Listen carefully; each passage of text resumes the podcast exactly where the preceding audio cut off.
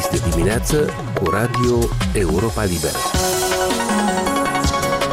La microfon Mircea Țicudean. Bine v-am găsit la emisiunea de radio a Europei Libere.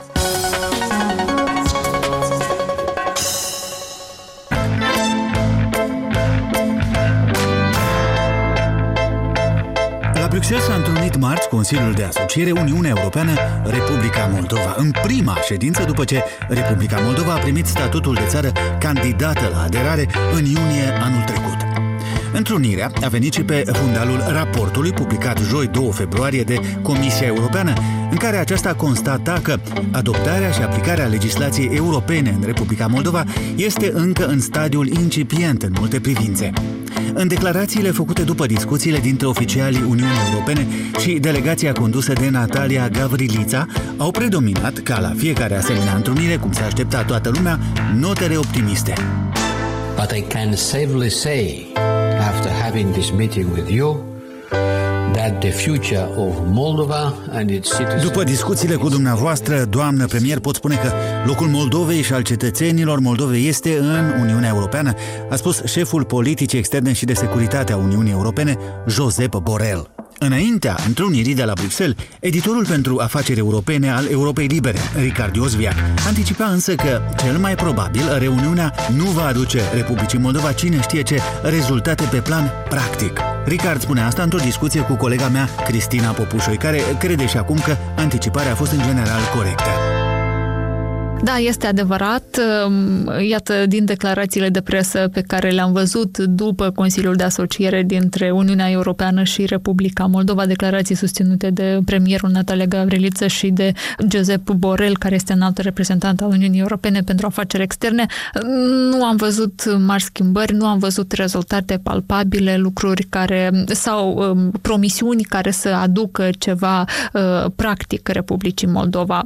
Cu adevărat am văzut această încurajare pe care o oferă Uniunea Europeană Republicii Moldova, cetățenilor săi, dar și guvernului de aici.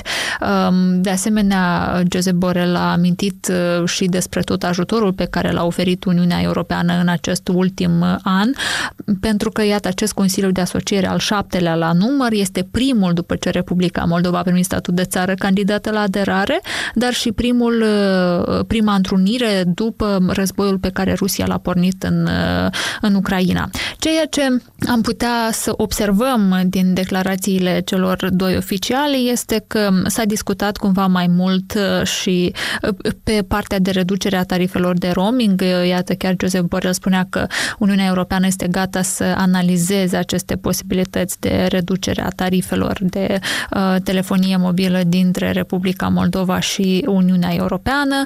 S-a discutat despre susținerea eforturilor Republicii Moldova pentru modernizarea sistemului de plăți ca să poată să îndeplinească condițiile necesare și să se integreze și în spațiul unic al plăților în euro la un moment dat, dar așa cum spuneam și anticipam mai devreme, atât în discuția cu colegul nostru Rikard Jozwiak, că a existat multă încurajare, dar puține rezultate practice de la acest Consiliu de Asociere. Să spunem, Cristina, că o noutate a acestei întruniri de la Bruxelles a fost fundalul pe care s-a desfășurat. Pentru prima dată se ține acest Consiliu de Asociere după ce Moldova a primit statut de țară candidată la aderare și mai recent este o întâlnire care vine după publicarea unui prim raport mai substanțial despre ce face Moldova în drumul ei spre Uniunea Europeană. La conferința de presă de după întrunire s-a vorbit și despre acest raport. Au fost întrebați și unul și altul din cei doi participanți, și Josep Borrell și premierul Gavrilița. Cum au răspuns? Da, iată, Josep Borrell spunea că Moldova a făcut cumva niște lucruri importante și niște progrese în domeniul de știință, cercetare sau situație energetică, lucru pe care noi la Europa Liberă le-am evidențiat și mai devreme în articolele pe care le-am scris analizând aceste rapoarte și acesta spune că e nevoie ca în Republica Moldova să se facă mai multe eforturi și să se crească capacitatea administrativă, adică practic să existe mai mulți oameni care să pună în aplicare vigoare aceste politici europene.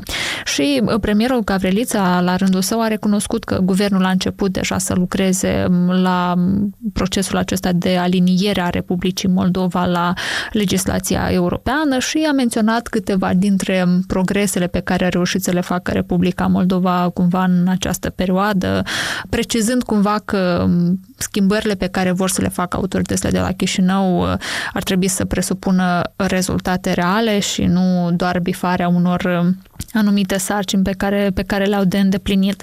Bine, și poate aici ar fi cazul să amintim că săptămâna trecută Ministerul de Externe vorbea despre un plan care să accelereze viteza de realizare a reformelor europene și să îndeplinească toate recomandările Comisiei Europene, cele 9 recomandări, până la 31 martie și nu până în iunie 2023.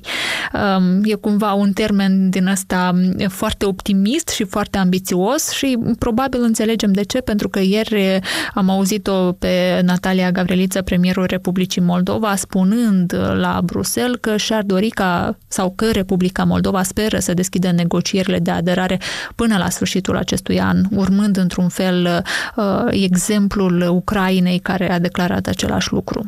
Cristina, mi s-a părut interesant că în declarația ei, premierul Gavrilița, în declarația în sprijinul ideii că Moldova face totuși progrese, cum spuneai, că nu bifează doar căsuțe, ci face progrese reale, ea a adus un argument din afara procesului de pregătire pentru aderare la Uniunea Europeană, aducând de fapt în discuție raportul recent al lui Transparency International despre percepția corupției în lume și anume cum Moldova a urcat câteva locuri în acest clasament. Ea a mai adus un alt argument în sprijinul accelerării reformelor și anume că în Moldova toate instituțiile principale ale puterii sunt aliniate, a spus ea, la valorile europene. E vorba de președinție, executiv, guvern, adică și Parlament. Ți s-a părut convingătoare promisiunea premierului că lucrurile se vor accelera?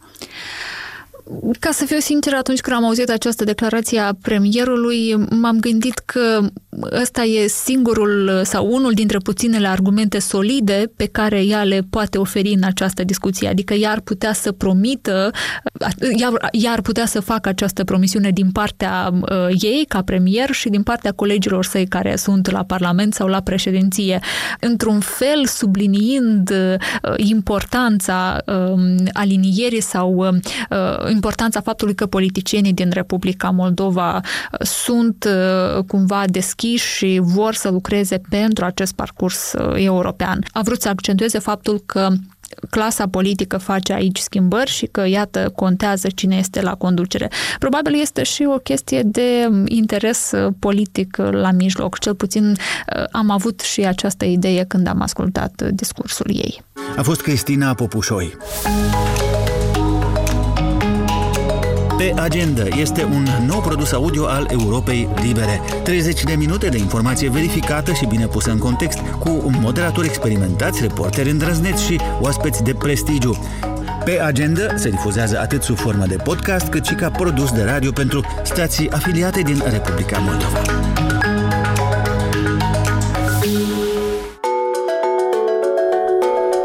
S-a aflat în presă că societatea pe acțiuni Termoelectrica a cerut scumpirea prețului curentului electric și energiei termice pentru anul curent. Potrivit IPN, compania a formulat solicitarea către Agenția Națională de Reglementare în Energetică încă în 22 decembrie, dar ea, solicitarea, a fost publicată pe site-ul ANRE în urmă cu numai câteva zile.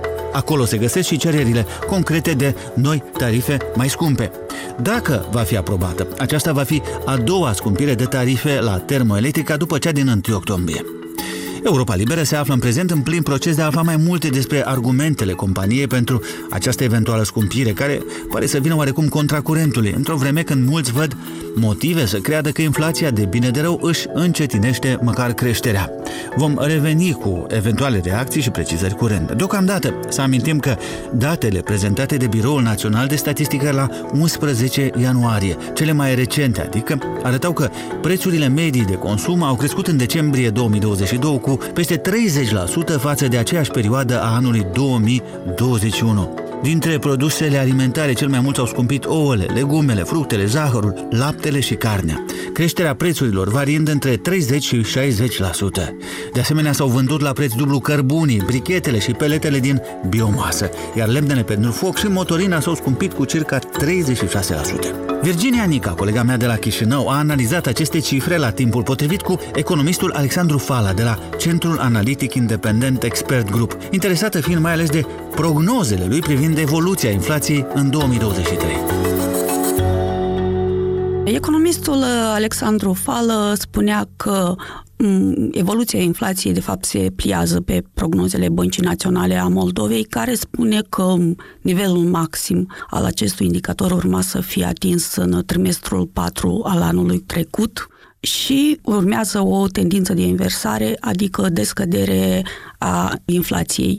Ceea ce mai remarca el, ca toată lumea să înțeleagă că o scădere a nivelului inflației nu înseamnă, de fapt, și o scădere a prețurilor. Ceea ce mai sublinea economistul este că urmează totuși o perioadă de incertitudini, având în vedere că avem un război impredictibil la frontieră și nu putem să spunem clar dacă Republica Moldova va înregistra o inflație cu mult mai mică decât anul trecut. Cel mai mult contează în această ecuație evoluția prețurilor de pe piața energetică. Avem gaze naturale pe care le procurăm atât din Federația Rusă cât și de pe platforma bursieră internațională, ceea ce va schimba și evoluția prețurilor pe plan intern. Asta depinde, deci, în mare măsură de ce se va întâmpla cu prețul gazelor, evident, pe piața internațională. Cred că și mai recent decât discuția ta cu economistul Fală a fost un anunț de la Moldova Gaz, a directorului Moldova Gaz, care avertiza că gazele nu se vor ieftini în viitorul apropiat. Da, Vadim Ceban a declarat recent că nu există premise pentru o micșorare a tarifelor la gazele naturale pentru că Energocom procură aceste resurse energetice de pe platforma bursieră internațională, ceea ce influențează foarte mult prețul de formare a acestora pentru consumatorii din Republica Moldova. Totuși, el nu exclude că o reducere a acestor tarife ar urma să se întâmple abia în lunile de vară. Pe lângă tariful la gaze naturale, vorbim și de tarifele la agent termic, care, iată, cum spuneai și tu mai sus, urmează să crească până la urmă sau să fie ajustate, chiar dacă cu peste 20%, cum cere Termoelectrica, chiar dacă în luna octombrie a fost deja o scumpire a acestor tarife, tot de peste 20%. Mai există și cazul tarifelor la energie electrică, care mai întâi s-au scumpit de 2 ori într-o lună în noiembrie anul trecut, apoi s-au ieftinit tot de 2 ori în luna decembrie. Și chișinăuienii ar putea să achite și mai mult pentru tarifele la apă, după ce a fost o scumpire recentă de peste 40%. Prin urmare, tarifele sau evoluția tarifelor vor dicta evoluția ratei inflației în acest an. Să revenim un pic la ce spuneai cu locuitorii care resimt primii, evident, scumpirile inclusiv la energie sau mai ales la energie. Cum funcționează mecanismele de compensații până la urmă? Cel mai mult sunt compensate tarifele la gazele naturale și la agent termic, având în vedere că cele la curent au scăzut, iar gradele de vulnerabilitate atribuite cetățenilor nu permit ca să fie, acordat un ajutor masiv în cazul în care aceste prețuri sunt mici. Totuși, nu este vizibilă o revoltă mare printre populație, cum a fost la început, când au fost organizate și proteste, având în vedere că oamenii au început să primească compensații pentru majorarea tarifelor și de aceea eu cred că oamenii încep să se descurce așa cum pot și mai puțin să protesteze împotriva acestor scumpiri. Emisiunea noastră se încheie aici. Sunt Mircea Țicudean și vă invit să ne urmăriți în continuare nu doar la radio, ci și pe pagina noastră de net la moldova.europalibera.org și pe rețele. Aici e Radio Europa Liberă.